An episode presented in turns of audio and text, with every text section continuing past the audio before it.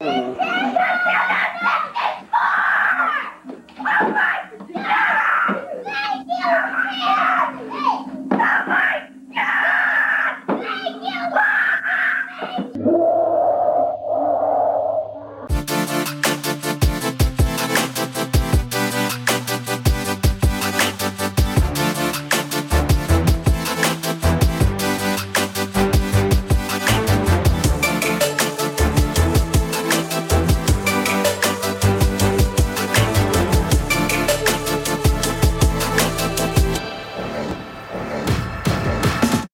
welcome back to the I Am Nerd podcast, guys. We are here for episode 19. We are leaving our teenage years behind. This is the last of our teens. And uh, we're going to be talking about the N64 today. So, all of you, I'm sure if you're a nerd, you've heard of N64. Hopefully, you've played N64. Has a lot of incredible titles on it. And it's one of the most iconic gaming systems ever created. Definitely a step above with the generation before it, which I guess would be like the Sega Genesis and the Nint- you know the Super Nintendo, all that stuff. But uh, Nintendo 64 was revolutionary in a lot of ways, both graphically, sonically, and gameplay wise. Everything about it was insane. So we're just going to jump right into it. Um, Yahoo! all right, you know what? How about before we jump into it, I am Oddjob from 007 GoldenEye. You're a piece of shit. You're just a piece of shit. That's all. That's what you are. You're just an absolute piece of shit. But I, Falco Lombardi, the ace pilot of the Star Fox team, Oh, okay. So you're going back to when Falco was not even a fighting game character yet. the ace pilot of the Star Gotcha. Fox team. yeah, I uh I like the odd job because I you know like you said I am a piece of shit. I want to win, and I knew what I had to do to win back in the day when first person shooters were literally just basically GoldenEye before the days of Call of Duty. Dang, GoldenEye and then Perfect Dark. Yeah, I never played Perfect Dark though. What what is that? What is It's that Gold- about? It's GoldenEye. It's just GoldenEye. Yeah, I mean, I uh it's been a really long time since I've played either. From what I remember, they're basically the same game. There's always people that'll tell you Perfect Dark's better, and other Yeah. people will say GoldenEye's better. From what I remember, they're pretty much the same game. I think Perfect Dark is probably a little bit more technically sound because it came out after, but nah, they're the same game. It basically was a clone of GoldenEye, but they probably improved the upon improved upon some things. Yeah, Yeah, I never played that one. But the N64 has Smash Bros, what Pokemon Snap, Ocarina of Time, Legend of Zelda, Mario Majora's Mask. 64. Mario Yep, 64, Majora's- Diddy Kong Racing, Donkey Kong 64, Banjo Kazooie, Banjo Tooie, uh, Pokemon Stadium 1 and 2. You said Pokemon Snap? I don't know if you said Pokemon Snap. Yep, Kirby. Kirby Crystal Crystal Shards. Shards, Yoshi Story, Yep. um, Superman 64, one of the Oh my worst God. games ever made. Holy shit, I did play that though. I used to love yo, I all right. I loved Superman 64. You got to like fly around and smash into the ground, fucking punch cars, and the cars would just go flying. The graphics were god awful, but I loved I loved flying around. That was my thing. Like any game that allowed you to have uh I guess an open world. This is way before the crazy open world games that we have now, like Breath of the Wild. This is like very limited because you're just pretty much in one city, Metropolis Yeah, but I still love the idea of being able to fly around wherever I wanted to fly around and do whatever I wanted to do, like a sandbox game. That's basically how I treat it. yeah. Superman games. I never did the objectives, whatever they were. For me, the I guess the advent of like open open world games, I don't think they ever get referred to as open world games. Maybe there's some technical reason why they're not. But like Mario 64, Banjo Kazooie, Donkey Kong 64, Conker's Bad Time. Yep. Of Time, like they all feel like open worldy. You know what I mean? Yeah, they are. They definitely are because you have so much freedom. Uh, when I think about Ocarina of Time, damn, the world of Ocarina of Time is pretty big though. Yeah. So like I'm thinking about how small the Superman game was, but Ocarina of Time is like I haven't played it in over 10 years, but in my head, it's a really big free roaming world. It is really big. I mean, you know, not not if somebody like somebody boots up Skyrim, they're like, oh, that's just small. like, no, it's nowhere near as big as Skyrim or some Well, shit, right? yeah, but, don't be an asshole. but no, it's Ocarina of Time is pretty damn. It's pretty damn big. Yeah. You get to run around and have fun. Yeah, you get to choose if you want to go back in time, like seven years. I think it's seven years. Yep. And, uh, uh, I'm pretty sure it's seven years. You go yeah. forward and backwards in time. Also, there's uh, you can. It's a little bit hard, but you can dungeon out of order. It's something like a lot of Zelda fans talk about. Like, which Zelda games can you dungeon out of order? Oh, Um, is this like some glitchy kind of shit? not necessarily glitchy. It's just because there are glitchy glitchy stuff. But Yeah, I know that people can like beat the game and one thing that some people complain about on either side, it's either a whether or not like if you play a Zelda game, whether or not the Zelda game forces you to like play all the dungeons in a order. Or some Zelda games have like a point of openness where you can do certain dungeons in any order you want. Yeah. Um, and Ocarina of Time's kind of like that. Ocarina of Time, the the second, the last two childhood dungeons you can do in any order you want, and when you're an adult, you can do. I feel like you can do basically any. the adult. I know you have a lot more freedom as an adult. Yeah, after you get the bow from the Forest Temple, you can basically do any dungeon in Yeah. order.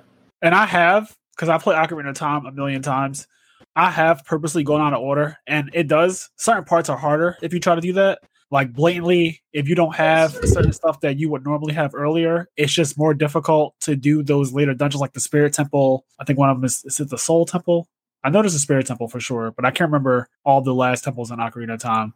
The Spirit Temple and the Shadow Temple; those are like the two last temples uh, usually Yeah, but I have done them out of order.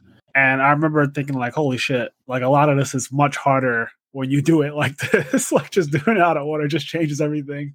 yep. I've even tried to fight, I, I call it Volgilia, but I don't know the actual, because that's my child name for it Yeah, when, yeah. I, when I didn't know how to really pronounce things. But the Fire Temple's boss, the dragon that goes inside the ground and stuff, I used to fight that thing without using the Megaton hammer hmm and that is not easy.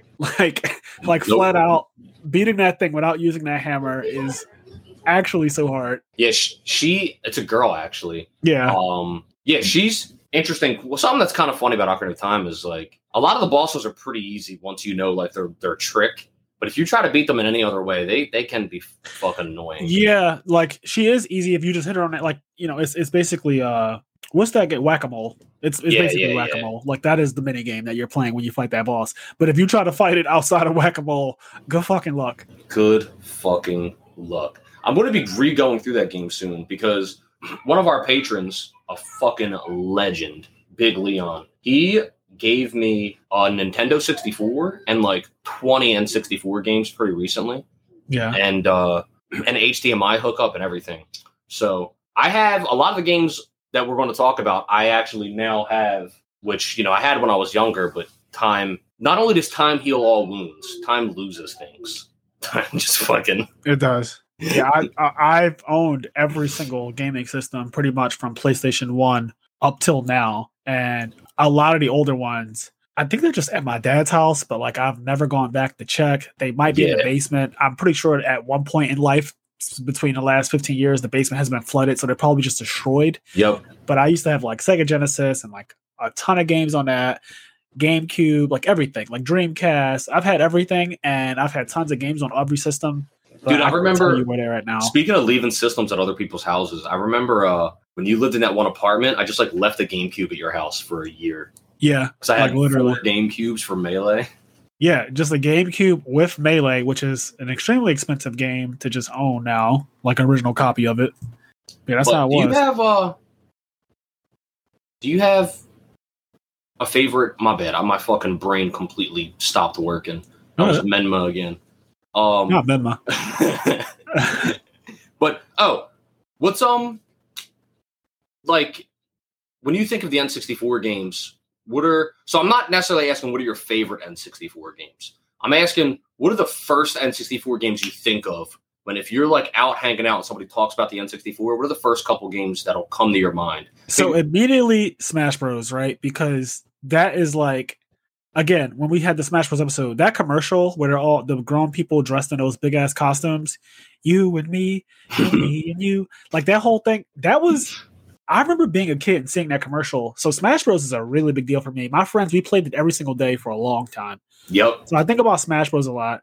I think about Ocarina of Time a lot because there was a period where I didn't know what the fuck I was doing in Ocarina of Time when I was really, really young. And then I, I don't know what happened, but I guess I got smarter and I got older and I went back to it and I was able to just like beat the entire game, start to finish, didn't need a strategy guide, just kind of using intuition, was able to like go through the entire Ocarina of Time and find everything. I'm talking about getting the ice arrow, like everything, like all the secret areas.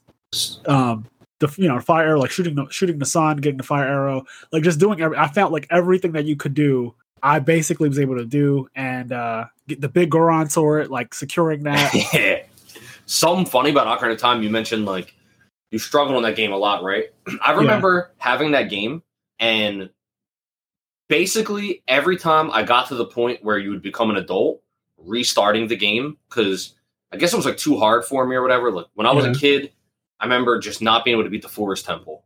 And so I'd get to the Forest Temple and I would erase my save and then I would start over from the beginning. And I replayed the first beginning of that game so many times, right? I was never able to progress. And then one day, this kid on my block, he was older than me. I think I might have talked about him on the Pokemon episode. I don't remember. But if I didn't, the, the real quick story is this is the same kid that I had a Kadabra when Pokemon Red, and he was like, "Oh yeah, Pokemon. you can like if you trade it, that's how it evolves in Alakazam. Like trade it to me and I'll trade it back." So I traded on my Kadabra, and then he just unplugged the link cable. and He was like, "You're beat," and I was like, "Oh, cool." And he was like older. He was like five years older than me. What could I do about it? Anyway, I let him borrow my Ocarina of Time, and he didn't steal it. He actually gave it back. But I let him borrow my Ocarina of Time at one point, and he beat the game, and then I got it back. And so, funny story, I actually beat the final boss of Ocarina of Time before beating Ocarina of Time. What I mean by that is he beat the game, his save file was still on there, and I remember his character's name was Steven. And uh, I remember I booted up his save, and yeah. like the very end of the game, he was at Ganon. And so using his save, I fought Ganon. And I remember one thing that was so cool and having so much fun, but also hating it so much because it said like the part where Ganon's trying to like kill you, Navi's like, Steven, Steven, I, I can't help you. Yeah. And, like instead of it saying Link. And that was one of the biggest things that motivated me to go back and actually beat the game myself. Yeah, get that shit done on your own. Beat it my own. Yeah. You know what's funny? You say that. I didn't I didn't recall this memory, but you brought it back to the forefront of my mind. When I was a kid, my dad had a friend named Boo, who was our barber.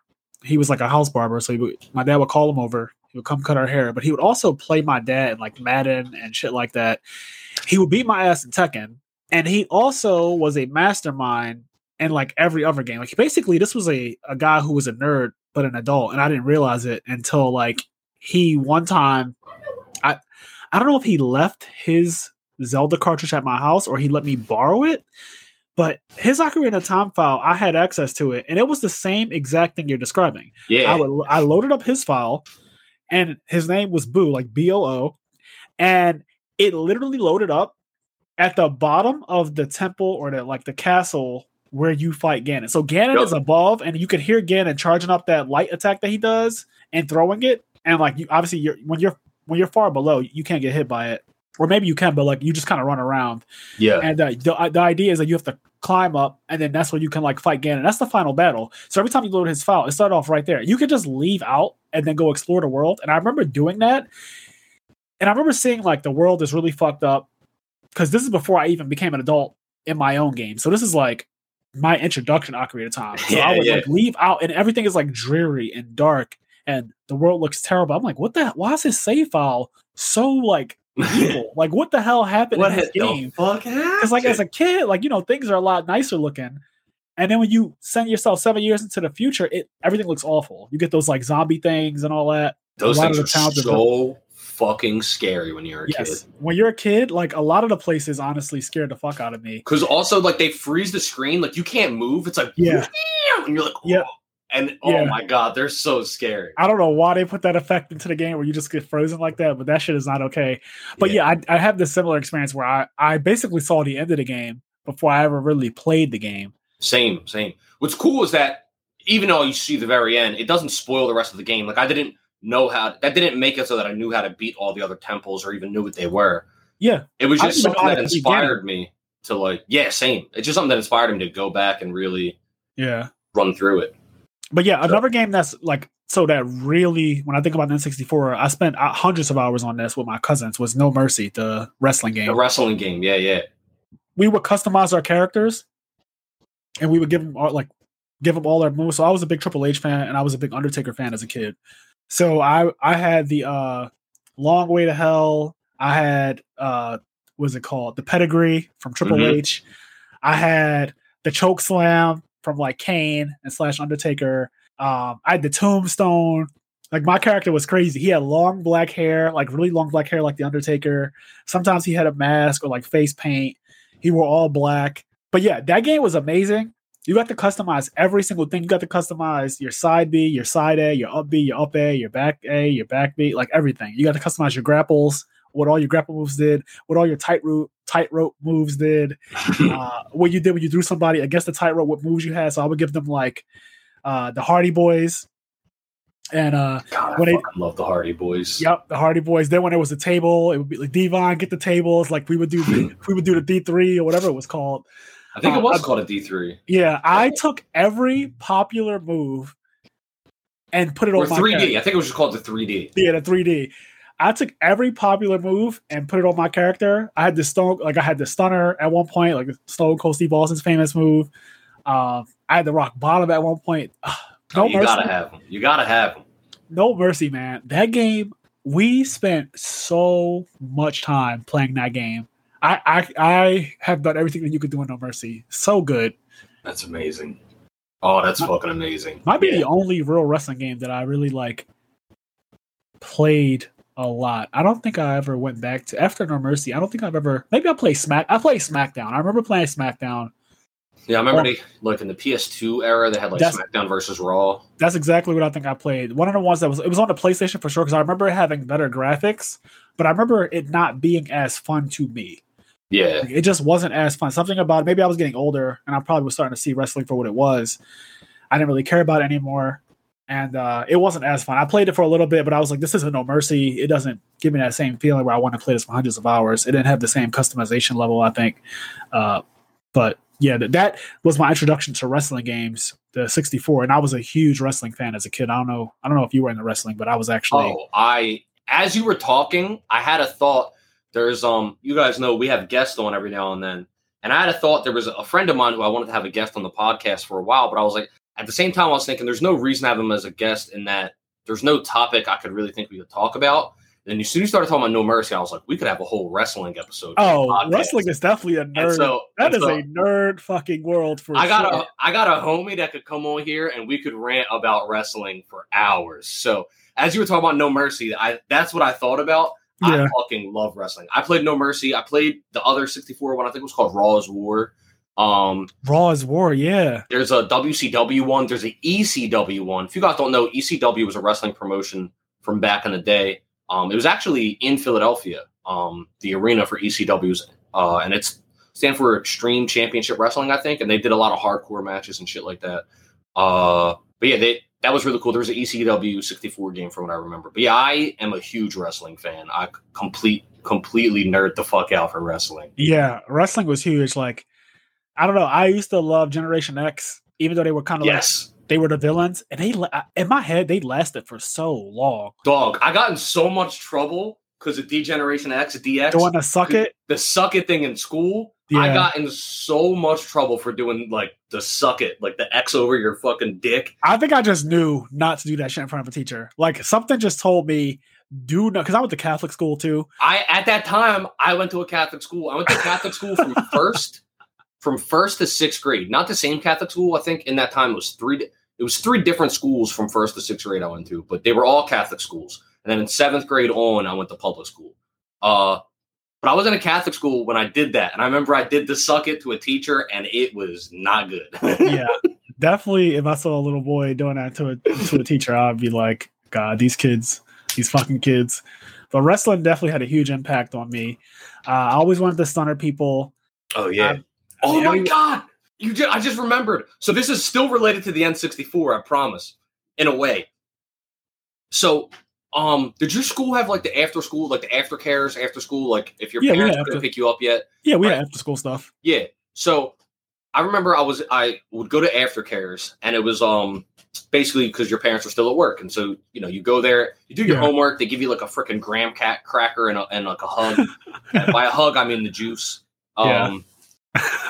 And so you're there, you do your homework, and then you hang out. So anyway, at one point they started letting us bring our systems. And so I remember I literally would bring my N64 to school to play it after school at, at aftercares, and we would Yeah. play the wrestling game and Zelda and Smash and Diddy Kong Racing and all those games, right?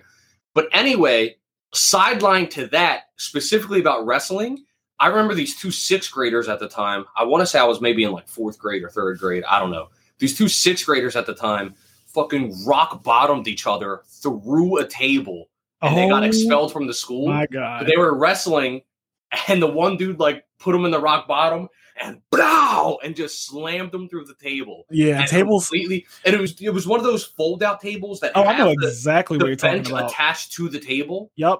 And They break easily though. Dog slammed them straight. They're like that fake wood. It's not actually wood, but it has the illusion of wood. Like it looks Oh. like it. It's painted like it's wood, Yeah, but it's not. It's just like some fucking particle board, some shit you get from IKEA. out of control. Yeah, good times. So that was my introduction to wrestling games, the N64. So when I think about the 64, I guess if I just give out a quick list, I'm just gonna think about this off the top of my head too. Smash, Pokemon Snap, Pokemon Stadium, and those amazing video games. No Mercy, the Kirby game Crystal Shards, where you can combine like two different powers to get a, a different power. Um, Diddy Kong Racing, played that a lot at my cousin's house. Uh, I always like to use things that could fly. So instead of using like the you can, you could choose between a, a like an actual car or a Yep. boat like thing or something that could fly. Or playing. Yep, I would always basically choose a plane, even though they probably weren't good. You know, nah, they were they were the shit. The planes were the shit. Also. I love Taj, the elephant. I, I love when like he Yeah. comes out. He's like, "Hello, my friend." yes, He's like, yeah, your vehicle. Like I love that guy so much. I, I might get myself in trouble sometimes because I say select your vehicle when you shouldn't. But I will say select your vehicle at random times. Like, but like it's just fun. like I'll just be like select your vehicle because you know how you just say voice lines. Yeah, and shit. the right? way you heard the way you heard it is the way you Yeah. say it. I've mimicked a lot of I, things I too. said, it, but I remember people get mad at me. They're like, "You can't say that. That's racist." I'm like, "What do you mean? oh God, Select not your the, not the vehicle. PC police, get out of here. get out of here." Smash, obviously. So surprisingly, and a lot of people are going to be surprised about this, maybe, but I never played Mario 64.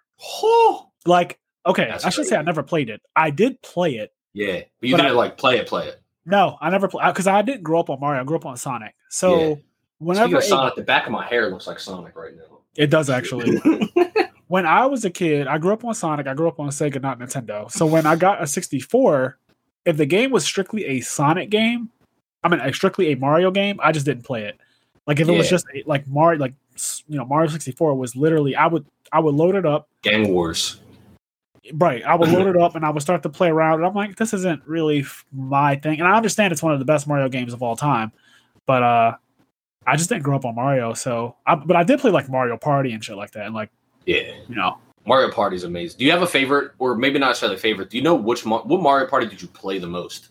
So what's the first one with Waluigi? I want to say that's like GameCube. I think that's Is like it?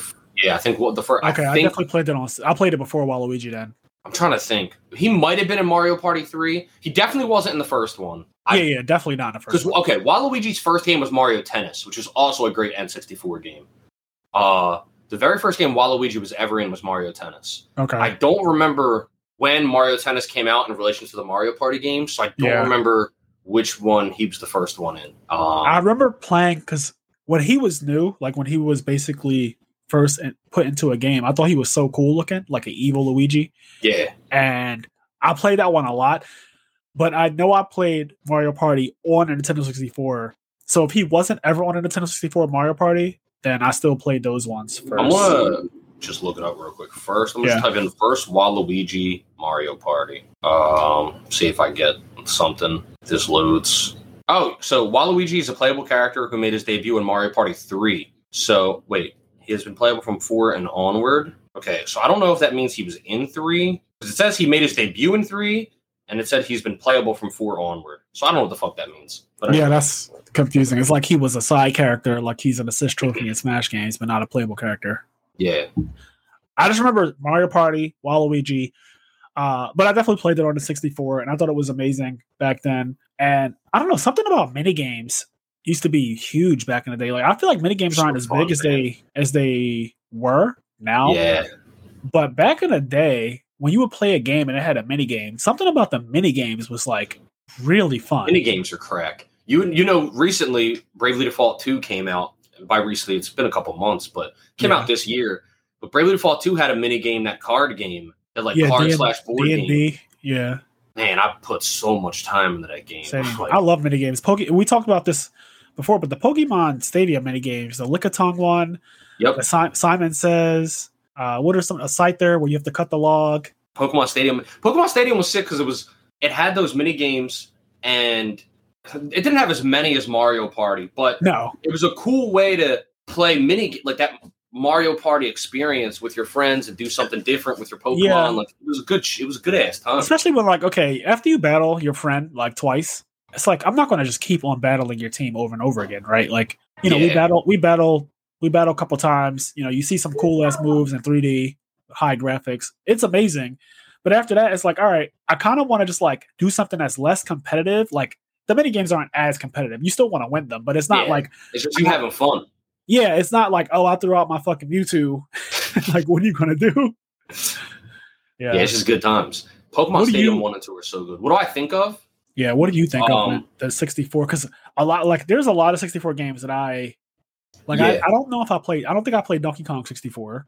So the first three, I I know for a fact. Whenever I talk about the sixty four, the first three that I just rattle off instantly are almost always um, Zelda, Mario, Star Fox. Uh, okay, those are never just played Star Fox before. yeah, those are just the first three that I I always rattle off: Ocarina of Time, Mario sixty four, and Star Fox sixty four. And then I'll, I'll usually my brain will go like Majora's Mask, Banjo Yeah. Kazooie, Conker's Bad Fur Day, um, and I'll start you know naming a bunch of other games. But we haven't talked about Star Fox yet, and Star Fox, I I want to say, as crazy as this may sound, it's like if it's not my favorite N64 game, it's in my top three. Star Fox Wow. 64, ah, dude, I Can you describe what you did in that game? Because I don't know Yeah. anything about Star Fox I outside of Smash. played that game to death. So it's um an on rails shooter. So essentially, in a way, it's similar to a game like House of the Dead. If you've ever gone to like an arcade, Oh, I play- love those games. yeah, you play House you of the literally pick up the gun and you like shoot at the screen. Yeah, yeah, yeah. But like you obviously you don't have free movement to walk around. You're like the game like moves in a direction. Yeah, like you don't have a you're sh- choice. yes. Yeah, and you're shooting. So Star Fox is kind of like that. Obviously on the 64, so it doesn't have like a gun attachment. But Yeah. um you're in your Arwing and like you can control like your height and on the screen, but you're moving on a path. You're, you're on rails Yeah. and you're shooting all of the enemies and all the shit that's coming. And then you have your your co-pilots, Peppy, Slippy, and Falco flying around with you. Um, you go through the missions, you, you clear the missions, kill a bunch of uh, enemies, and at the end you fight a boss. And it's a really short game. Uh, if you know how to play it, like you can beat Star Fox 64 in an hour or two hours. It's a very much an arcade game, but what Oh, gives wow. it so much replayability is that there are branching paths. There's a whole bunch of different branching pathways, and it's like a high score type of game. And it's a fully voice acted. And on the N64 era, that was very fucking That is rare. huge. Yeah. But so as you're playing, like Fox, Falco, and Slippy, they're all talking shit. Like Slippy's like, "Fox, help me!" And then like you save them, and Fox is like, "I got you, Slip." Slippy's like, "Thanks, Fox. I thought they had me." And then like Falco flies by, and he's like, you, "If you accidentally shoot Falco, he's like, hey Einstein, I'm on your side." Like, so they're just talking shit the whole time. I've heard a lot of those Star Fox lines be meme to death. Like, so I've never played the game, but I've heard the rabbit speaking before. I've heard Falco speaking before. Yeah. I've heard Fox. I've heard a lot of the lines from the game without ever having played the game. So there must be like a lot of memeable lines from that shit. There, you do so. I mean, the internet, the, one of the oldest memes before they were called memes, do a barrel roll. Is that from Star Fox? Yeah, that's Peppy. Do a barrel roll. Like that's Oh, from shit. Star Fox 64. oh um, shit! So you know, there's a Yu-Gi-Oh card called Do a Barrel Roll. no way. Yes. Hold on. Let me see if I can find it. I did not know that. Yu-Gi-Oh made a meme card. What the hell? I just sent it to you on Discord. All right, let me look at that real quick. I'm about to look on Discord. Look at this. Do a barrel roll. Yeah. Yu-Gi-Oh card. Oh shit! And it's like a little. It's like a little Star Fox spaceship yeah. thing. It's blatant. Like it's very blatant. It's literally called Do a Barrel Roll. like you can't mistake it for anything else. yeah. Hell yeah. That's what's up. and it's a counter trap. But yeah, uh, I didn't know that that came from Star Fox. So that's something interesting to know. Yeah, that came uh that came from Star Fox. I at a time knew I could recite the entire script of that game as I'm playing through. I've played it so many times. Like I said, it's a And you said it's short too. it's like an hour to two hours long. But what's cool is so you start off in Corneria, which is the first stage, right? And you beat the stage, whatever. But what's really interesting is that almost every stage has an alternate way to beat it, and it'll give you a secret path to a new level. So I played the game like 500 times without ever knowing that there was another way to beat other levels. And then so like the very first level, there's a part where Falco is getting chased by a bunch of different starships. And you got to save him. If you don't save him, he his ship ends up breaking down and he has to retreat to get his ship repaired. If you do save him though, he's like he's like he says like I guess I should be thankful. And then you continue the level. But even then nothing happens. But if you save Falco and then there's a part in the level where there's little hoops, if you perfectly fly through all of the hoops, Falco says like pretty smooth flying, Fox. And then if you make it through all of them, he'll say, "Follow me, Fox," and then it'll take you on an alternate path. Oh shit! And you go through an alternate path, and there's a completely different boss for the first level that like there's no way to even know about unless you Yeah. do like these things. I like fight, that. You fight this boss, and it brings you to a completely different second level than where you usually go. And all of the levels have these alternate victory conditions that'll bring you to different branching paths, see different parts of the story, different worlds, and then when you finally get to the end, there's like the true ending where there's if you don't get the true ending, you make it to Venom and you fight Andross, who's the final boss. And when you beat him, he turns into like a robot, and they're like, "What the fuck?" And then like you beat him, and then Is he like a big head? Just like a yeah, he's just like a big ass monkey head. yeah. And then I've when you kill him, he turns into like a robot face, and you got to kill him again. And you're like, what the hell? And then you watch the credits, and when the credits end, Andross' face shows up, and he starts laughing at you. And you're like, what the hell? And then the game ends. But if you beat the game and finally find the secret path and make it to the true ending, you fight Andross, you fight his true form, you kill them, and then like you get the true ending and shit. There's so it- the Oh. game is so cool. You can high score run the game. It's it's a game where every time you beat it, you get a score, and then you put your name in. And I okay, remember so your friends can compete with you too. your friends can compete with you. I remember at a time, I used to tell my friends, I'll give you $5 if you can even make it into the 10th spot. If you can make it on the 10th spot of my leaderboard, I'll give you fucking $5. The cockiness. Because I played that game so much, I had just like a like Your scores were just crazy. high like One so many 10. high scores. Yeah, and I was like, I like get get be 10th place. I Get on a leaderboard. get on the leaderboard because I fucking played the shit out of the game. I had a friend come over years later. This is like we we at this point we have the the PS3 and the Wii. I had a friend come over to my house. He was talking shit and he was saying like how he's the best at Star Fox and all this other stuff. And I was like, get out. I've been waiting my whole life for this. Yeah. I fucking invited him over, and I was like, "Get become become rank become number ten, become number 10. And he couldn't like he couldn't do it. He couldn't even. He was like, "What the fuck?" I, I didn't let him look at my leaderboard. I was like, "No, just play."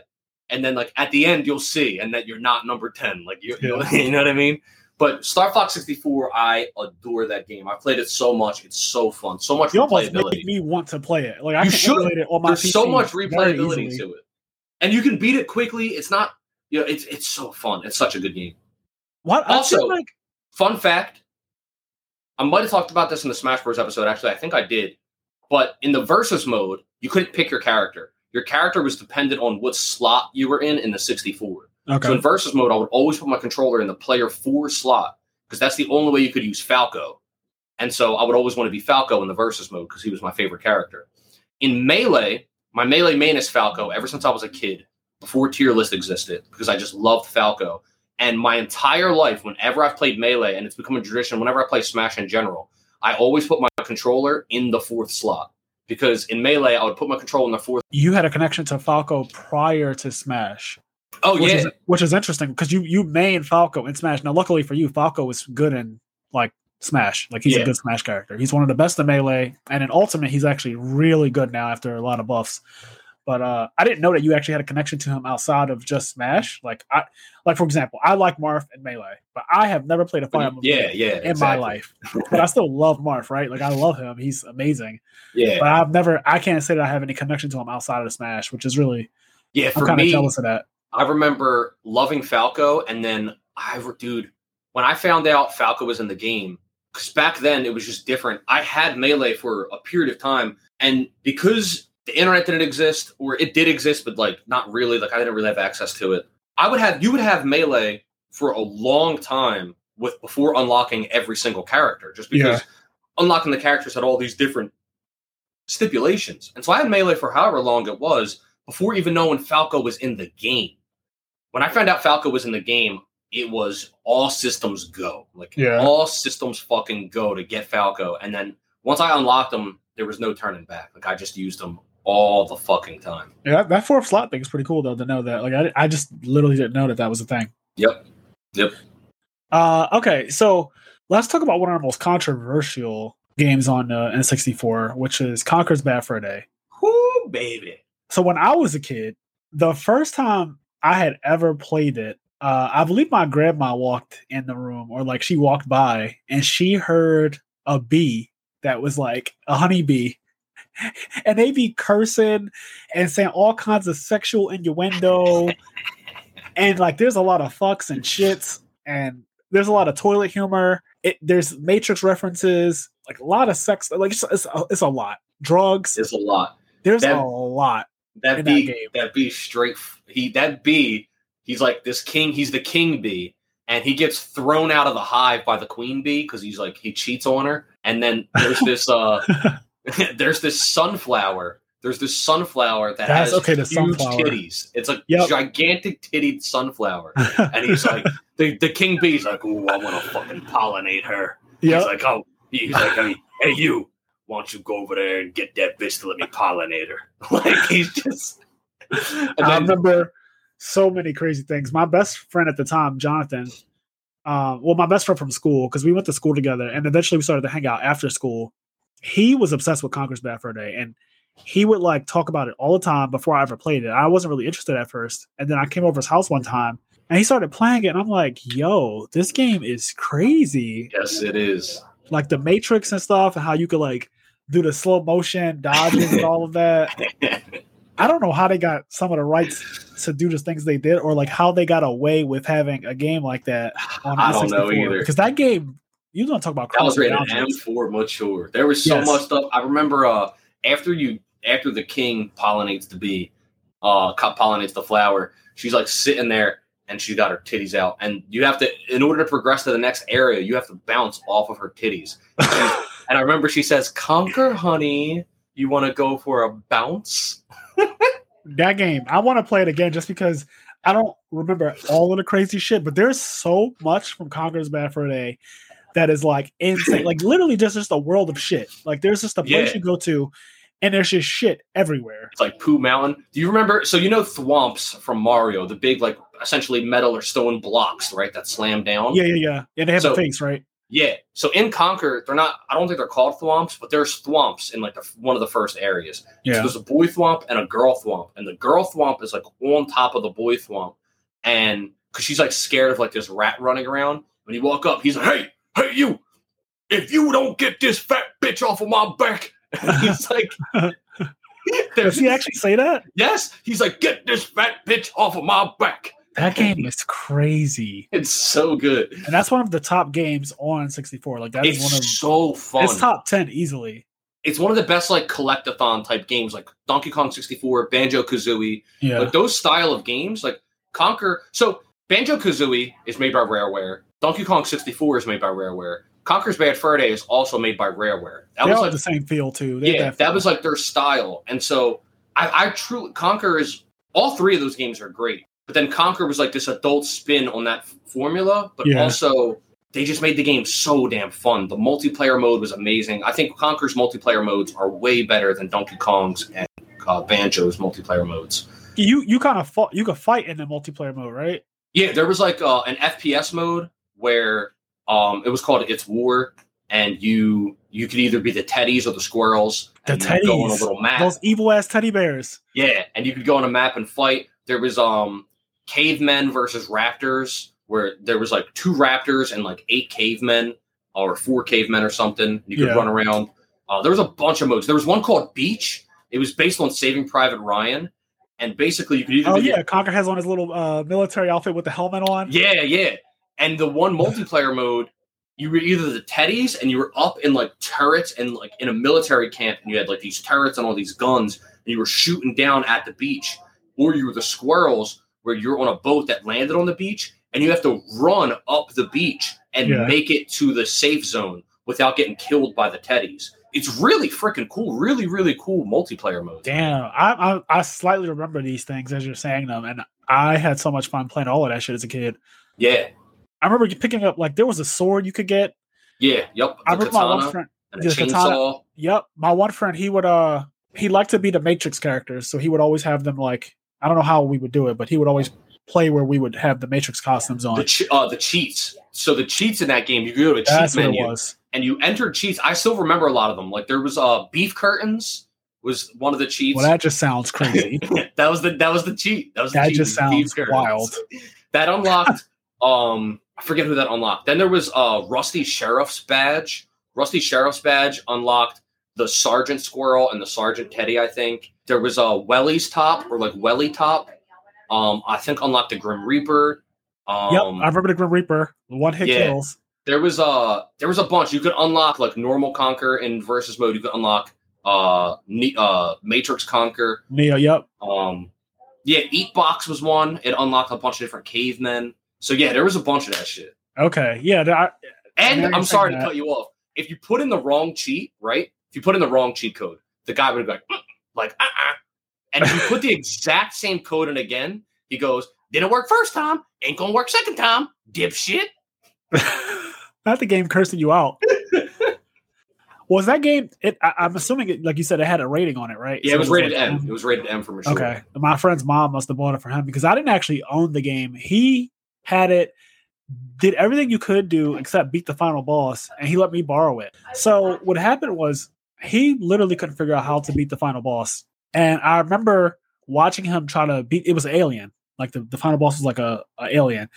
And Yep, another remember- movie reference. yep, like literally from Alien Resurrection. I remember him trying to beat it. Nothing worked, no matter what he did, because you're inside this big ass robot, right? Like you're Yep. inside of some kind of gigantic mech like thing. And I was like, "What are all the things that you can do?" I was like, "Can you block?" And he was like, "Yeah, you can block." And I was like, "Okay." When it does its headbutt, like block, and he blocked that shit, and the alien like slammed into his defenses and got dazed a little bit. And as soon as that happened, he was like, "Oh shit!" I was like, "What? That's how you beat it." And immediately that same night, then you like spin it around like Mario and like you throw it out. Uh, but I, I literally helped him to beat the game because of just asking him like, "What can you do besides just attack?" Because he was just trying to attack. he was trying to beat his ass and it wasn't he wasn't getting anywhere. Yeah, Yeah, that game, it was rated M. It was so good. I remember the way I first played it was my friend Cheyenne. He came over to my house one time. And he was like, yo. And he showed me. He got it from one of his friends. One of his friends let him borrow it. So I don't know how that friend got it. Cheyenne brought it over to my house and then we played it. And we would just play it all the freaking time. And then one day, like his friend like asked for it back. But this was after like a year of us playing it all the time. But that's how I played it. I didn't have my own copy of Conker, I think, until one of my birthdays, Cheyenne bought it for me and gave it to me for my birthday. But other than that, I used to always just borrow it from people and just play it for hours on hours. yeah. I was a big fan of of Conker's Bad Fur Day and just like all different modes. Do you need a moment? No, I think I'm good. What else do? What do you want to go into now? What game do you want to Um, go into? I don't know, just ranting around like so. We mentioned a little bit of Pokemon Stadium. Uh, Pokemon We Stadium. about. Okay, go ahead. Well, yeah, I was just gonna say Pokemon Stadium was really fun. The fact that you could connect your Game Boy game, like your Pokemon Red version, or then or Gold version for Pokemon Stadium to Silver, Crystal, Yellow, Blue, whatever. The fact that you had this Pokemon game that you played all the time with all of your friends, and then you could plug it into your N64 with like the attachment, and then actually transfer your Pokemon that you raised into this N64 game, and then use them in this whole other game was I just that amazing. seemed mind blowing at the time. By the way, yes. Like it just seemed like something that should have never been. Like when I was a kid and having your Pokemon handheld for several years and then having them finally come to your TV just seemed ridiculous. It's so damn cool, man. And then another kind of on that same note, I mentioned Mario Tennis earlier. I played the shit out of Mario Tennis, and I also played the Game Boy Color Mario Tennis, which was basically a full on RPG. It's actually an amazing game. If you've never played the Game Boy Color Mario Tennis game, just just play it. Like trust me, you'll be surprised at how solid of an RPG it is. And like, yeah, you play tennis, but I don't know, it, it's fucking sick. It's not Yeah. an RPG, like it's not a take turn battle. Like the battle, so to speak, are tennis, but I don't know, the progression and the adventure of it is, is fucking dope. But you could because it was RPG, you made a character in that game. You could connect the Game Boy Mario Tennis to the 64 Mario Tennis and transfer your character into the Mario Tennis 64 and play Oh, with him really in cool. the 64 game. I feel like so was the 64 the first to really have that compatibility with handhelds. I feel like I think so. I think so. And it was Yeah, so that's really cool. cool. I don't understand. More games should do like I. I just feel like I don't know. Not enough games Well, did now- like. The Switch is literally that brought to life. The Switch is that brought to life, but prior to that, like I don't know. I don't know why. Like for example, they stopped making Pokemon Stadium games. And I, I don't know why. I Like, have why- no idea why Pokemon Stadium is not on every single Nintendo console. for every generation of Pokemon there is, there should, There should be a Pokemon Stadium. Like There's no question that shit would sell. I, I believe that that shit would sell like hotcakes. Like, yeah, hundred percent, hundred percent. So oh my god, could you imagine Pokemon Stadium on the Switch with like the like the you know the Switch Pokemon games already have pretty decent graphics and everything like that. But like then you just take sword it a not sword and shield. I will Well- not give that game any credit. That All right, game well, then don't. sucks. drag it, drag it. That game is trash. it's so bad. but It's- could you imagine? that? It, it's. Uh, I'm anyway. Moving on. This isn't the Pokemon Could you episode. could you imagine though having like even higher graphics and stuff for a Pokemon Stadium version of whatever Yeah. the current generation of Pokemon is? That would be so cool. dude. If they, oh, it, oh, oh, Yeah, Just- I miss Pokemon Stadium. I don't know So- why it just kind of stopped. Is, what, what did we get to? Pokemon Stadium two? So we have Pokemon Stadium one and two, and then there's a pseudo successor in a game called Pokemon Colosseum that came I remember out. Pokemon Colosseum, although I barely played it, but I do remember that one. Yeah, so that, was, Ruby and Sapphire, right? that was Ruby and Sapphire, and that was essentially a console-based Pokemon game. Look, it had its own story, Yep. its own adventure, and everything. Um, and then you could kind of do like this. You could do you could hook up your Ruby and Sapphire to it and battle your friends. Um, but it was mostly a single-player game with the ability to battle your friends Yeah. in a stadium-like way, but it didn't have all the things that in Stadium. For whatever reason, I don't think that game did as well. I don't think it did either. Then there was XD Gale of Darkness, which was the sequel to that, um, which had Shadow Lugia and stuff, and that that was really cool. But once again, it was still in the vein of Colosseum. And then the final like stadium successor is Pokemon Battle Revolution, was was for Diamond and Pearl, and that was m- more similar to the stadium games than the Colosseum game, but it just wasn't as good. It felt like a very stripped down version of Stadium, and it just was not nearly as good. Like they just, I felt like there was no real effort and love put into it compared to Yeah. what Stadium and Stadium Two was. Yeah, I feel like after Stadium 2, it started to decline a bit, and they might have realized, okay, well, we're not profiting as much as standard Pokemon games, so they probably Yeah. just pulled all their resources out of it. Yeah, it's unfortunate because I, a lot of times companies will do that. Will be like, "Oh, well, this isn't successful anymore, so we're going to stop it." And it's like, well, it's not that you it's successful; it's that you changed what the game was, and that wasn't successful. Like if Yeah. you made a Pokemon Stadium three, it would be successful. But when you make Battle Revolution and it just feels like a shell of a game, like yeah, it's not going to be successful. Uh, but we can pivot over to. I want to talk about Kirby because this is one of the more low key games on the 64. It's one not one of the mega Kirby Crystal titles. Shards. Crystal Shards was so fucking good to me. I've never played a Kirby game before that. Oh, you know what? Actually, that's a lie. I think I played something on like Game Boy Advance, one of those Kirby games. Yeah, Uh, there's but Kirby's Dream Land for Game Boy, Kirby's Dream Land two. and there's like Kirby's Adventure. I played. Um, I definitely played a handheld Kirby game before the 64, maybe after. I don't remember, but the one on 64 because it was 3D and because it was just I don't know. I was I was more of a outside of Pokemon. I was more of a console game player. So like I, you know, at home, big TV. That was like my style. Yep. And the Kirby game that came, I don't even know how I ended up getting it, but I thought it was so fucking cool because you could like eat anything and you would get a power. It would be like rock or ice or electric or fire. And you have a base power from eating something, but then if you ate another thing, so let's say you ate something that was ice and then you ate something that was rock. Now you now Kirby has ice skates. And he gets like a new a complete new power and he can just fucking like move he can move way faster now like skating through the, every area he could jump higher uh he slides he has like an ice slide attack You could also Every- double up a power. If you You got could. ice twice, it would be It would- an even stronger ice attack. then he would have a fucking big ass snowball that he could create and like it would get bigger as you would roll it and i would see how big it could get Yep, uh, I remember the fire and bomb turned Kirby into like a firework, and his body would like explode Yes. and bounce through the air, and Yep, like, that shoot one was OP. fireworks out. Some of those, some of the combinations were absolutely OP. some of them were not created equal. For example, uh, electric and rock created a, a yo-yo. yes, like a boulder with electricity on it, right? Yes, Yeah, and it was it was a bit much. It was a bit, it was a bit much. that game is so tight. Yeah, no, Kirby Crystal Shards was fun as shit. I remember going like getting up to the boss. I didn't know how to beat the boss at first. It's a really long fight. Uh, but all the levels were really cool. absorbing all the powers, finding all the combinations. I remember I almost got to the end of the game, and it was still a combination that I hadn't seen yet. I didn't even realize that I hadn't seen the combination yet. And then I, I randomly got it. And I was like, what the hell?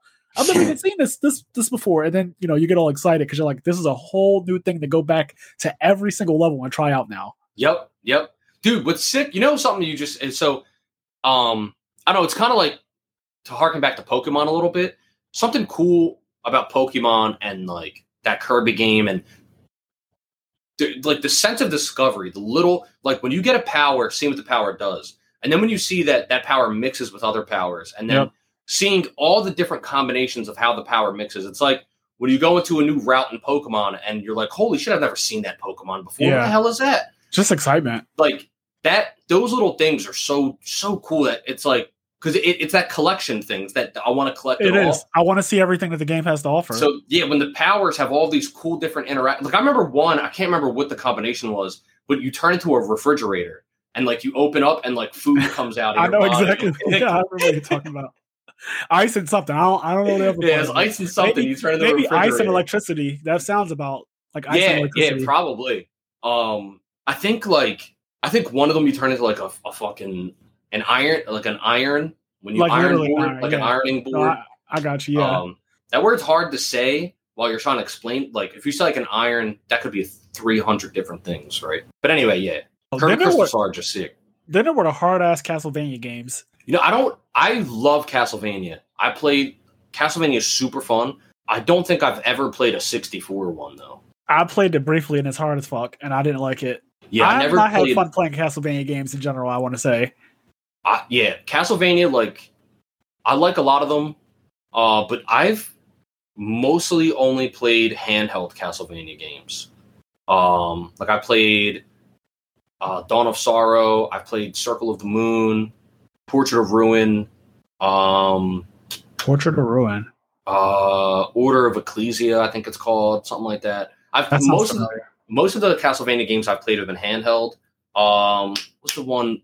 Not with Simon. I've actually never played the very first Castlevania, but I've played um the one with Richter, Rondo of Blood, I think it's called. Uh, but yeah, I played a bunch of Castlevania games, Those games I've hard. never played a 64 one. What about Mario Kart 64? How did you Oh compare it god! to Diddy Kong Racing? Because I like Diddy Kong Racing a lot more than I like Mario Kart. I don't know why. Maybe it's because you had like the three different vehicle options between the boat, the planes, and the uh the cars. Also, Diddy Kong, it wasn't an open world, but the fact that it had a hub world was really cool. Like Yeah. the like hub worlds were just a cool thing. The characters were cool. Diddy Kong Racing and Mario Kart 64, I think they're both really good games. Oh, they are for sure. I I did play Diddy Kong Racing more than Mario Yeah. Kart 64. I suck at Um, racing games too. Like I don't know how to. I don't really know how to play them. Like I'm just not good at them. But Yeah, they're fun. They're fun. I, I like the what's it called? You can unlock dude in Diddy Kong Racing. I don't know if you remember his name was TT. I'm TT. He was like uh he was a clock. you and the voices. but he's like a little clock, and TT stood for time trial. And you could talk to him to do the time trial modes, but his name was just TT. Anyway, you could unlock him. Um, but when you would talk to him, a little jingle would play, and there was a piece of the jingle that I swear to God, it was like "Celebrate good times, come on!" Like it was like a piece of that. You could ask anybody. I It feel had, like they got the- away with a lot of that type of shit back The then. celebrate jingle in there. I swear to God. You're probably right. There was Rayman 2, The Great Escape. Yep. Yep. That car- the cartridge of that is green. I don't remember. Yeah. Like Donkey Kong 64's cartridge was yellow. Most of the cartridges are gray. Like Majora's Yeah. Mask cartridge was gold. Um, Pokemon Stadium 2's cartridge was gold and silver for the games. Yep. Um, shit like that was really cool. Let's see what else we got here. We already talked about Conker, Wave Race 64. How about just in general, the Nintendo 64 itself had four controller ports. Like it was the multiplayer machine. Like It was. That's why the wrestling game No Mercy was so fun to us too, because unlike PlayStation where you had to buy a fucking adapter to have four people. a multi-tap. Remember multi-taps? yeah, no. So the 64 where it failed me was having an expansion pack. That was bullshit. Where the PlayStation family was having a multi-tap just to get four people. Mhm. And They all had their gimmicks. They all they all found a way to fuck you in the end. But the 64 being able to have four of my cousins, like well, me and three of my cousins play No Mercy, and we would like team up on each other Yep. on one screen was so cool. Um, same thing with Smash. Like the full Smash experience is having four people back then. Yes. yes. Now you can have fucking eight and like Smash orgies. But I remember uh this is more about melee, but in melee, me and my friend Cheyenne, uh, we would be Fox and Falco, and we would always do like us as Fox and Falco versus like whoever or whatever, like whatever challenge was in the game or whatever. yeah, We'd either be Fox or Falco or we'd be Marth and Roy. Um W- And one of the just, like- Smash games you could play. I feel like the like not. I don't know how to call like story mode basically together. I feel like like one of them, Uh, I feel like you could go through it with another I person. think Brawl you could do that. Yeah, one of them I feel you go through another person. That was kind of fun. But did you were you big into Banjo Kazooie as a kid? Yes. I remember, I don't remember if it's in Kazooie or Tooie, but there's a carnival world. And I spent an untold amount of hours in that carnival level, just doing all kinds of shit. And I, I don't know, there might be something wrong with me. I, I, I might have some kind of mental deficiency. I've talked about before how when I get in the role playing, when like I'm playing a game and like I become the character and I'm just Yep. a full on loser and I'm like in the game when I was playing Banjo Kazooie, I remember being in that carnival and just talking to myself and like talking about running, like, oh, we got to run the carnival. And like, we would go up and like, I remember there was one where you climb up this huge ladder and like jump off into this pool. And in my head, I there'd be like a crowd and like, oh my God, I can't believe he's climbing up that ladder. There's no way he's jumping off the ladder into the, oh my God, he jumped. What an amazing jump. He's amazing. I don't know just I spent so much time in that damn carnival. But uh I played Banjo Kazooie and Tooie a lot. I played the shit out of those. I games. played them only briefly. I so the same way I was a Sonic Sega Genesis kid, I was more of a PlayStation Crash Bandicoot kid. Mhm. And we'll get to that when we talk about uh the we'll do a PlayStation episode, a PlayStation 1 episode because it would be unfair to do a PlayStation versus all of, like the 64 versus all of PlayStation. But when we do our PlayStation 1 episode, uh, we'll talk about like Spyro the Dragon and Crash Bandicoot Yep. and Soul Reaver. These are the games that I was playing concurrently, like while Banjo Kazooie was out, Banjo Tooie, and all that stuff. Um, but I did play it a bit, and like you said, because I had already played Conker's Bad Fur Day, it had that same feel to it. So I was like, oh, this is like kind of like the same game, like in a way, Mhm. right? Like I could tell, like it was obviously like, but it was. I remember it being such a big deal. Like Banjo Kazooie was huge when I was a child. Yeah, it was. That game was, It fucking huge. that game is good, man. It, there's a lot of worlds. The music is really good. That's something else. The Nintendo, and honestly, Nintendo music in general It's so good. has they have so you just can't you can't you can't even lie about it you can't you can't hate on it oh yeah when we were talking about ocarina of time i wanted to blurt out the song of storms because in Yeah. that game you can literally play music the bolero of fire those the songs in fucking ocarina of time that you could play are so good that sometimes me and my friend would literally just play the different songs just to hear them Yes, yes, yes, Da-da-da, yes, yes. da-da-da, da-da-da-da-da-da,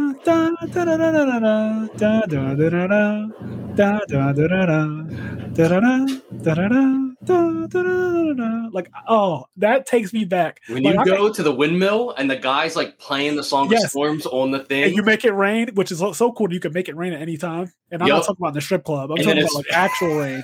yeah, yeah. And the, the windmill speeds up and he Yup. gets all pissed and Yeah, the song speeds up. yeah, Um also cool little like paradox is you learn the Song of Storms as an adult from the windmill guy, and he says that a kid came to him and he played that song and destroyed his windmill. Oh and then like you go back It's in of those, time and what came do first? that. Yeah, and it's like you learn it from him, but apparently he learned it from you. yes, But you can't go there It's- to ruin his day until you learn it from him. it's the Hodor thing all over again. Bran Stark. yeah. I like that. I like that. I fucking love the music. Some of some uh Song of Sorrows. There's some really sad songs you could play on Ocarina. Even in Yup. is it Majora? No, it's not. Yeah. It's not Majora's Mask has a bunch of music too. okay. The song Yeah. of healing, they have um What's the one where you grow the big ass wings and you teleport away? the song of soaring. Yes. Oh my god, so good. I can literally just listen to the songs you can play. They're good. Koji Kondo. Koji Ko- if you if you if you guys don't know, Koji Kondo is the main composer of a lot of the Zelda music, and he is he's a G. What's his name? Uh Koji Kondo. And well, he's up there with Nobuo Uematsu.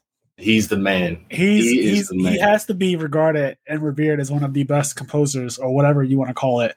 Because the music from honestly all the Zelda games, like don't get me wrong, every Zelda game has amazing music. But because I grew up on Ocarina of Time and Majora's Mask, uh, obviously I remember those way more. They like speak to me a lot more. Those songs will forever be ingrained into my mind. They're so good.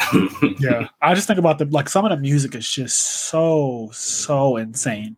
Mood About um, I just thought of just random. I know you didn't play Mario 64, but to jump over to it, Well, I did. I did throw penguins, like baby penguins, off the, off the Yeah. cliffs and sh- Like I, I did a lot of heinous things. Like I, Dude, I did that too. I did that too. I played that game. I remember that's another game because it has a hub world that's basically an open world, and then it has a bunch of different worlds that are you can just do whatever you want in. I spent so much time just exploring that game. I remember being a kid, and my mom and one of her best friends actually playing. Like, my mom is in no way a gamer. Like I think that's the only game she's ever played. But I remember being a kid and my mom and her friend being up to like 2 a.m. playing Mario 64 and just all the exploring you can do and finding different ways to jump on different things uh, and the absolute betrayal you felt the very first time you're going to the first Bowser level and you see a painting of Princess Peach. So you're running toward the painting and then Peach turns into Bowser and Yeah, the that shit- falls out. oh my god! I remember. So I would, I would kind of run towards it, then start backing up, and then run towards it and back up. Like you know what I mean? Like you would try to play with it and see, like, I don't know if it wouldn't turn into Bowser at some point, but it always did. It always did. And then the endless staircase. Fuck that! And you're just like running up it, and it's like It it never stops. Hmm.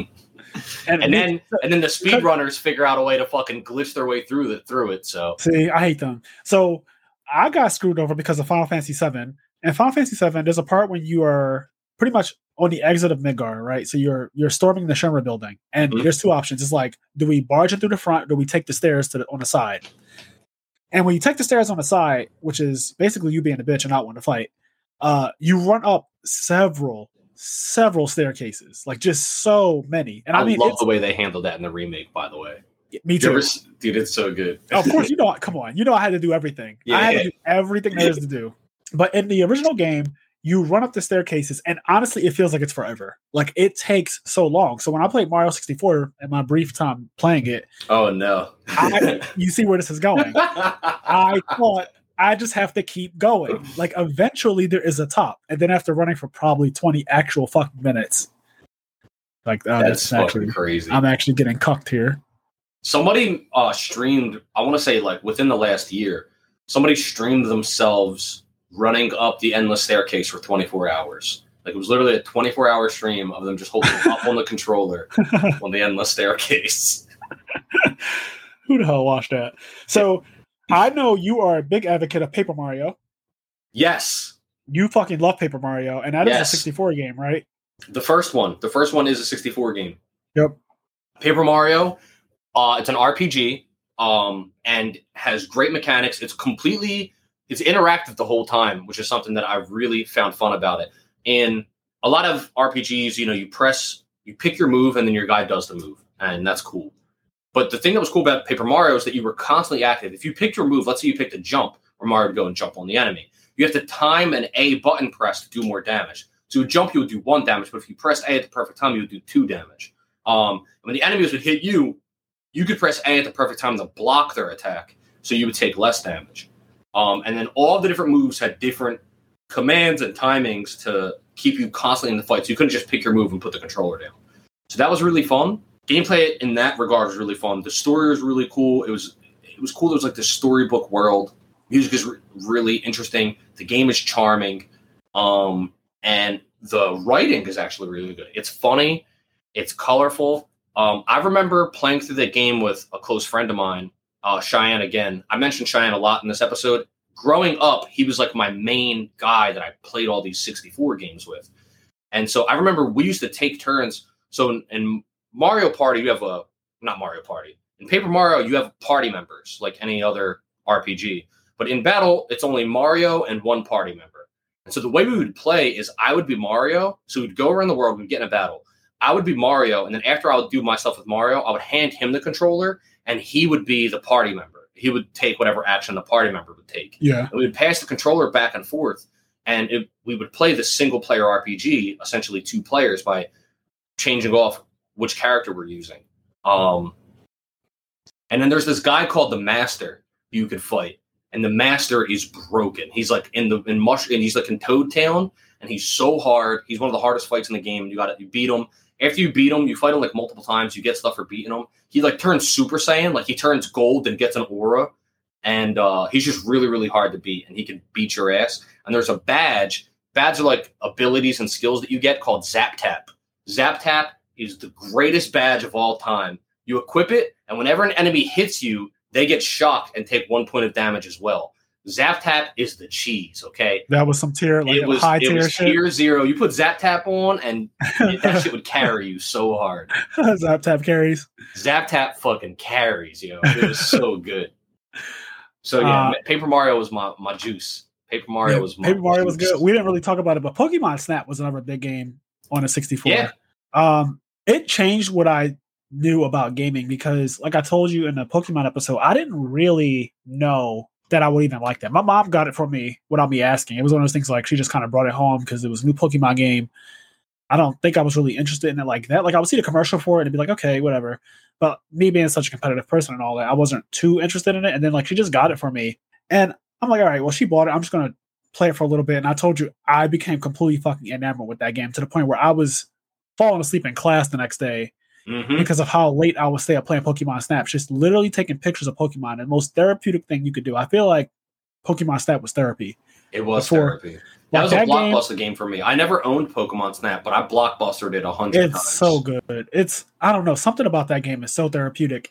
And I didn't play the new one on Switch, but I kind of just want to like try it You should. because. Did you play it?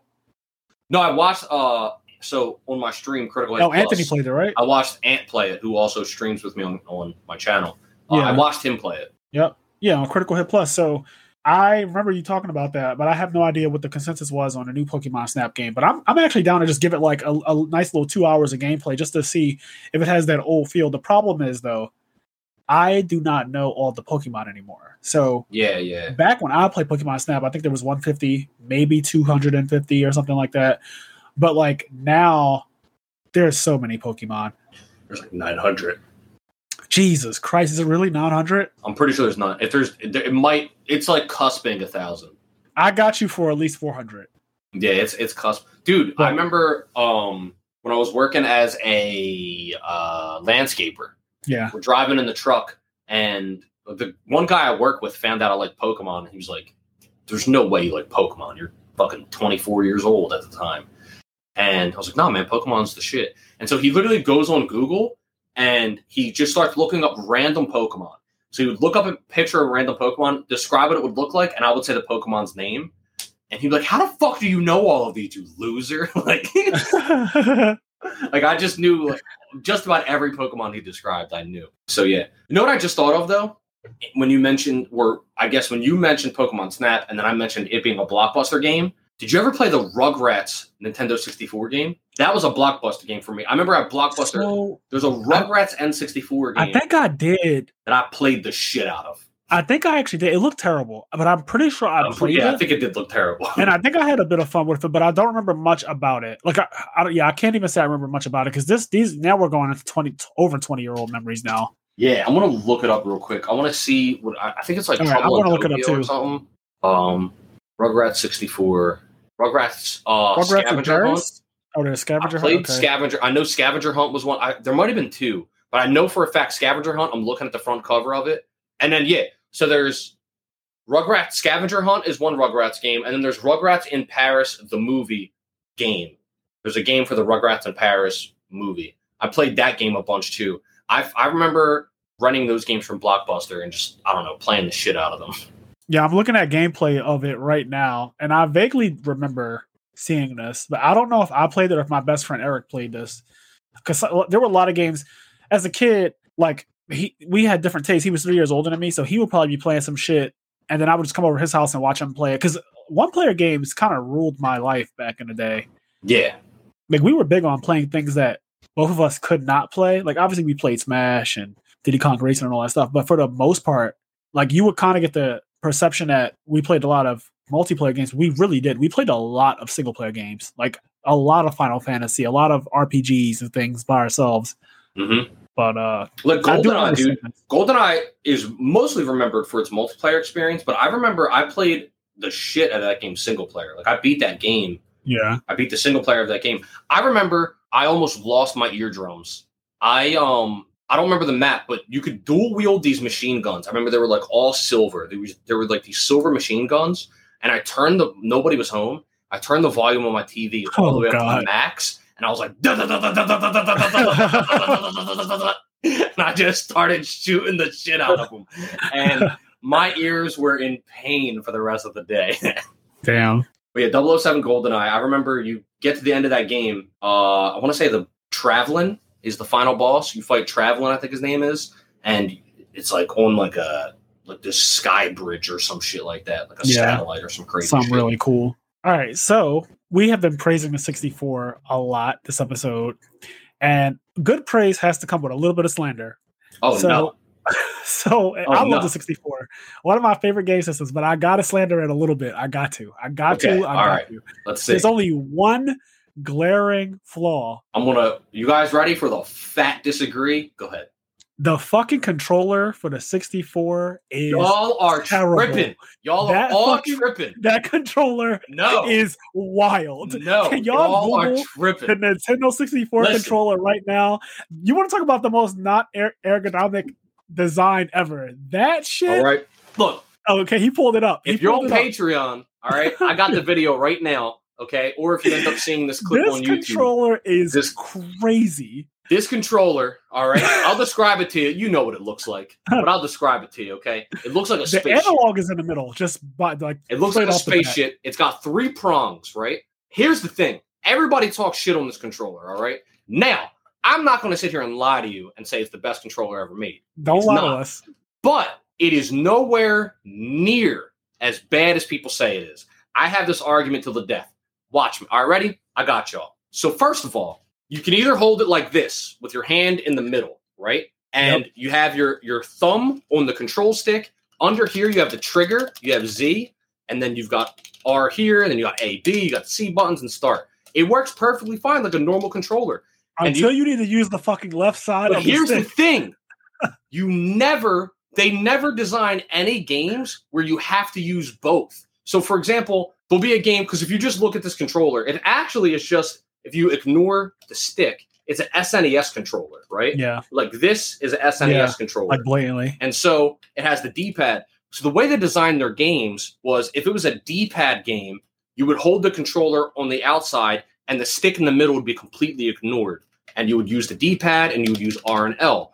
They were smart enough to basically put another L button on the bottom so that when you had to use the stick, you didn't have to press L over here. So like games that used the stick ignored this part of the controller, and games that used a D-pad ignored the middle of the controller. And I think it worked pretty well. It was the advent of the control stick. Like this thing didn't even exist yet. Nintendo invented this.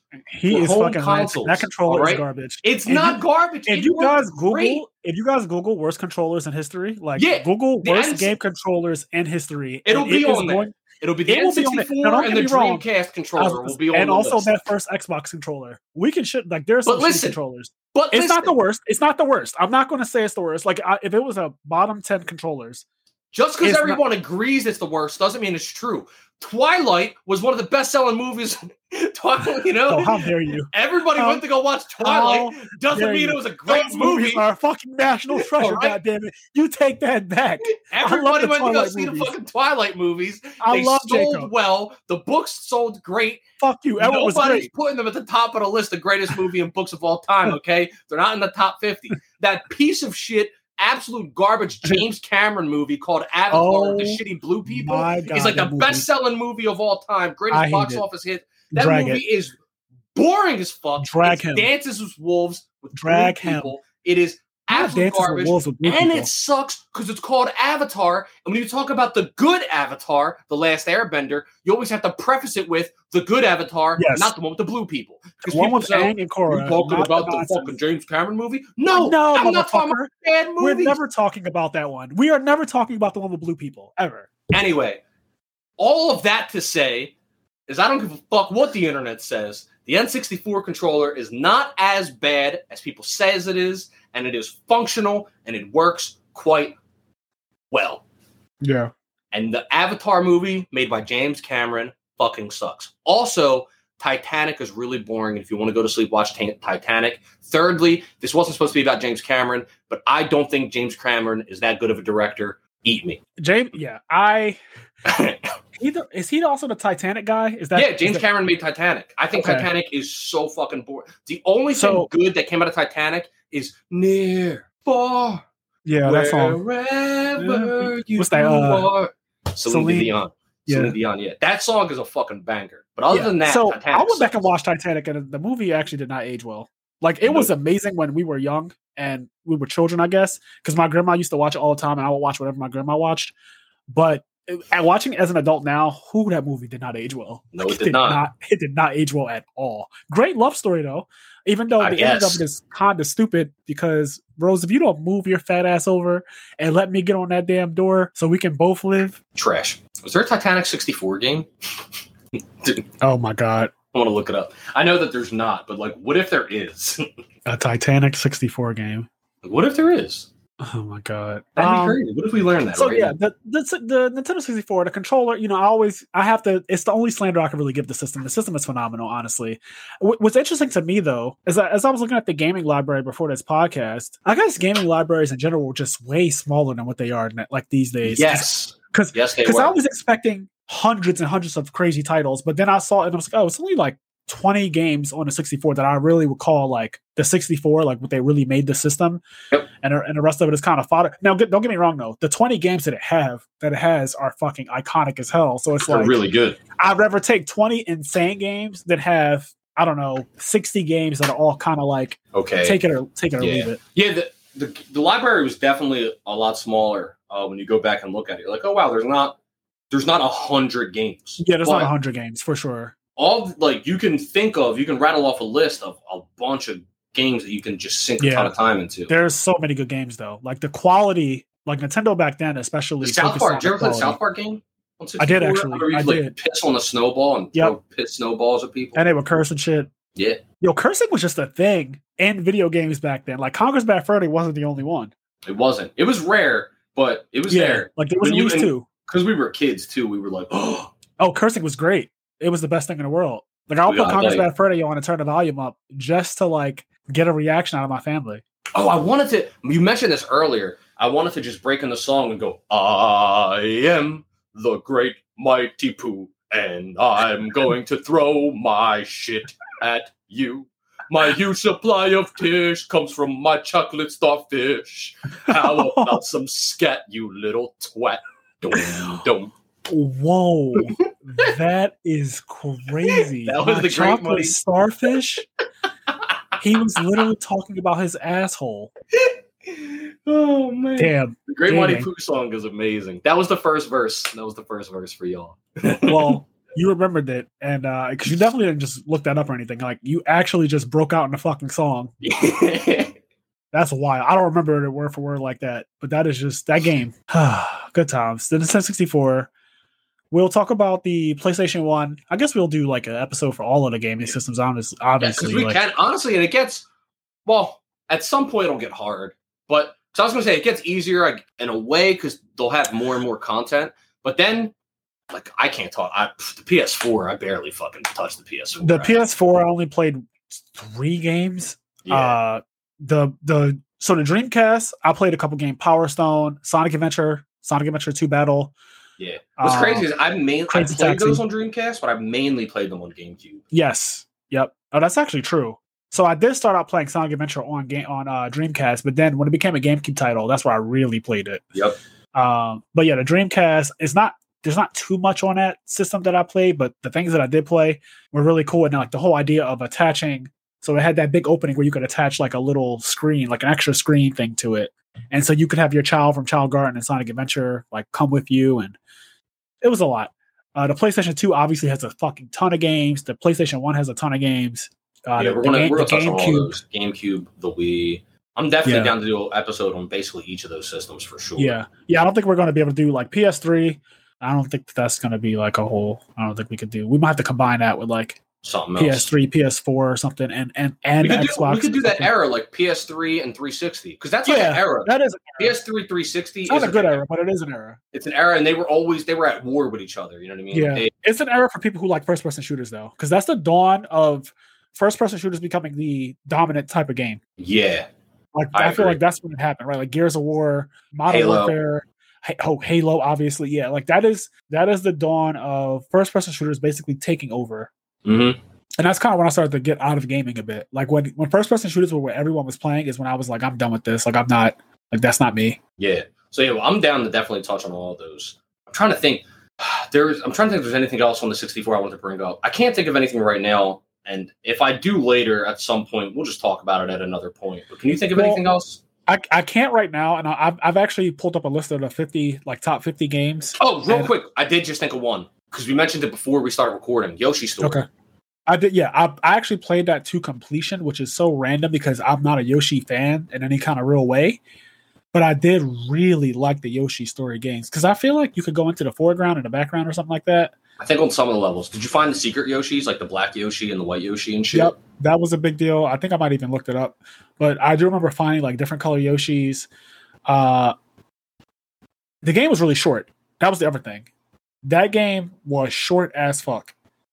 Like I remember, I don't know if. I beat it in a day or if it was like, but I know I beat it in like a weekend. Like it was really quick. But I had an amazing time playing it. I played that game a lot. And I know after you beat it, like there's a little thing. They, they stand around this tree and they all sing. The song's supposed to go like the apple. I'm pretty sure they're singing about this apple. It's creepy. But to me, it always sounded like they were saying asshole. And it sounded like they were saying the asshole. Yep. Very the creepy. asshole. the asshole. Is it The same song from Smash was like Dinero. I think, yeah, yeah, I think so. I think so. Dinero. I always say dinero because they're singing about money, but a lot of times when you play on a Yoshi's Island and Smash, I guess it's on a couple Smash games, but that it has that one song that sounds like they're saying dinero. There, it's that song you're talking about, though. Yep, yep. So yeah, good times, Yoshi story. Yeah. Um, Yeah, this- There's probably other things. I mean, well, how about this? To our listeners, let us know what 64 games you absolutely fucking loved. Write into I am nerd podcast at gmail.com. Let us know how you felt about the 64. Did you grow up on a 64 as well? Did you love it? Did you hate it? Did you love the controller? Did you hate the controller? Like, let us know what your thoughts are on this episode as a whole. yeah, let us know that you're about. not a sheeple and that you think the controller is great. Not a sheeple. He's a Nintendo fanboy, which I don't have a problem with because Listen, I'm, all right. I'm, I'm a PlayStation fanboy and I'm also a fucking Apple fanboy, so Right. I have my vices as well.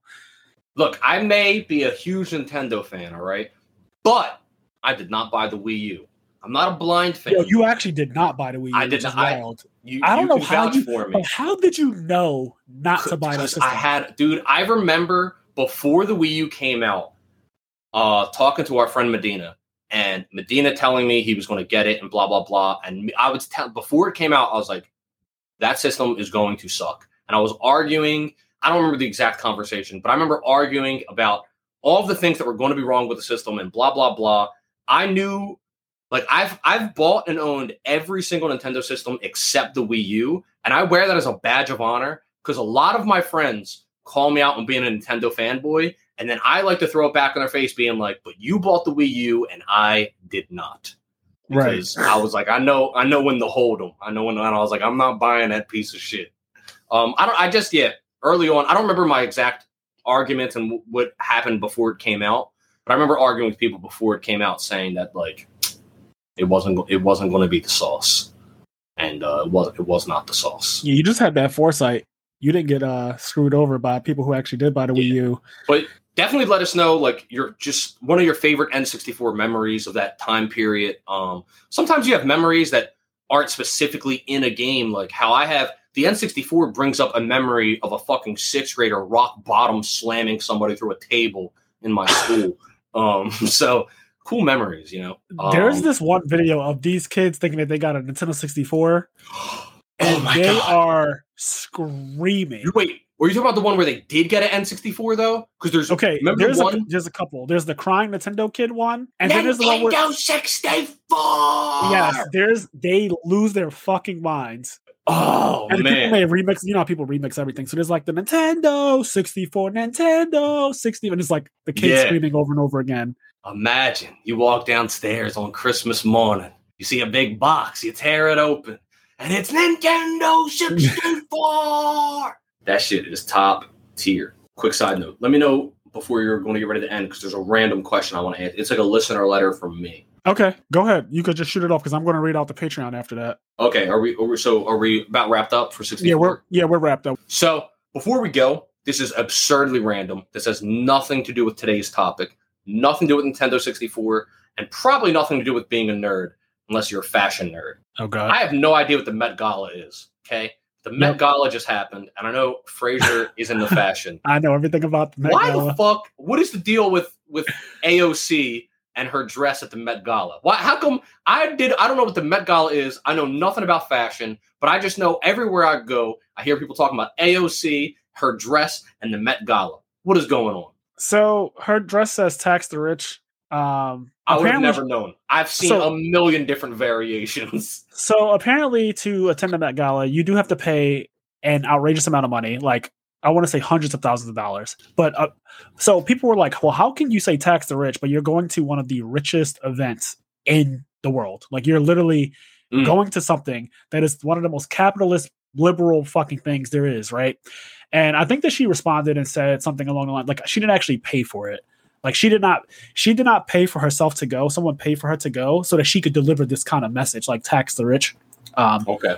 so she's big on that. But it's just a white dress that says tax the rich on it. Other people wore dresses that said peg the patriarchy. Uh, there's like eat the rich. You see that thrown out a lot now. But the Met Gala this year's theme was American fashion. Basically, was the idea. Every year something different. Some of them are very how do I say pretentious.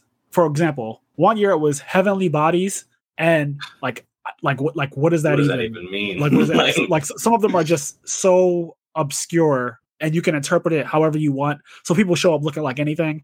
But this one was American fashion. So you had like J Lo showed up looking like a cowboy. She had a dress that was basically cowboy inspired, like westerns. Uh, I didn't like the Met Gala at all really this year. There weren't many looks to draw from. Uh, a lot of them just got memed. Kim Kardashian showed up in that one that looks like Shikamaru doing his shadow jutsu. And there was another one Wait, that, is that they- Kim Kardashian? that is Kim Kardashian with the all black on. Dude, I've seen that a bunch of times. I've There's the one never where in a million years when I've been the able to tell you. revelry in the dark guy from My Hero Academia, the uh, Yeah, the, yeah, the yeah. Falco character. He uh, there's one where he, his shadow is her.